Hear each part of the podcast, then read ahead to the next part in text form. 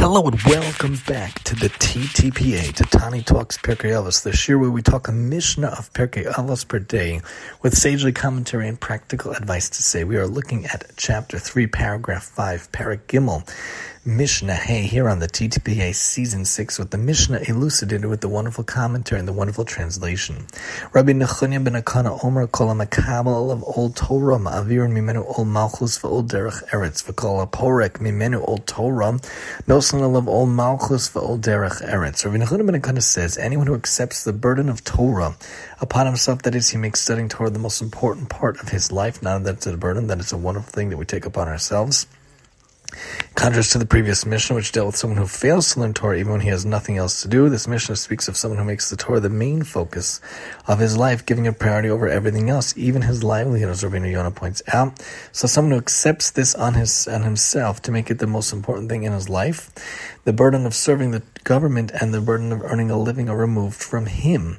There are times when a king forces some of its citizens to work for him. A person who accepts the, the yoke of Torah upon himself will not be recruited by the king, because heaven will arrange that the king will choose others. He will also be spared from having to work hard for his living because God will bless him with success. He'll find it easy to earn what he needs. In addition, he will not need much because a righteous person is satisfied with whatever he has. And anyone who removes the yoke of Torah, the burden of Torah from himself, the burden of serving the government and the burden of earning a livelihood are placed upon him. So once a person commits himself to studying Torah, he will make sure that by Hashem will help him by reducing the time he must spend on other times, on other things he have to spend, and he could spend more time for Torah, as Rabbi Yonah points out. He thinks that if he abandons the study of Torah, God forbid, he'll be able to work long hours and become rich. However, his plans will be turned on their head, heaven will arrange for him to be drafted into the king's service, God forbid. Even when he does have time to work for himself, he will not succeed despite putting in great effort. Furthermore, whatever the earns will not satisfy, whatever he earns will not satisfy him, as it is written, Ohev kesef lo yisba kesef. One who loves money will never be satisfied by money, as Koheles points out. He will spend his entire life in misery, devoting all his time and all his energy to making money, never enjoying peace, as Rabbi Yonah points out. In fact, God willing, on one of the Tani Talks radio, God willing, we're going to be talking about that how about we have to set aside time for learning, set aside time for Torah, no matter what we're doing, no matter where we're traveling, where we're going, and where we're coming in our lives. And if we make Torah is priority, yes, I have a hundred things to take care of, but let me learn today's daf first. Let me do Mikra first. Let me do a little Mussar, a little halacha, a little OU emails, a little bit first.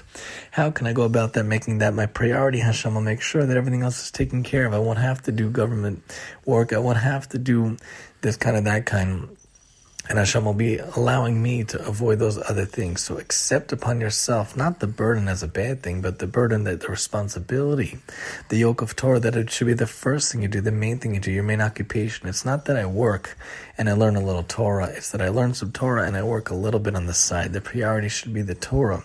Priority should be the learning. That should be the most successful you feel during the day is not from the job, but from what you learn. If you're part of Daf Yomi, which is a beautiful initiative we try to do.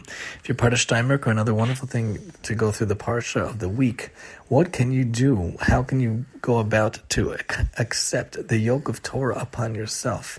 The burden of the unbelievable zichus of learning Hashem's Torah in your day. That should be the main part of your day. And then the burdens of other things will be taken away from you. You don't have to worry about the parnasa. Obviously, you have to do your shtavis, put in your Torah, put in your effort, and do Torah while you're there, God willing, going and coming. And if you have breaks, but the burden, Hashem will take care of the burden. It says, Hashlech Hashem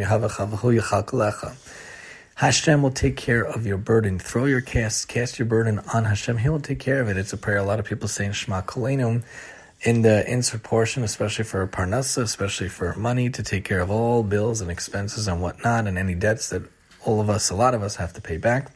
In general, put your burden on Hashem. If you make yourself have the Torah as the main occupation, everything else will be removed for you. Hashem will take care of it and Hashem will get you back throughout your life. Join us next time as we talk 10 who sit together. What is between them here on the TTPA? And I'm your host, Tani.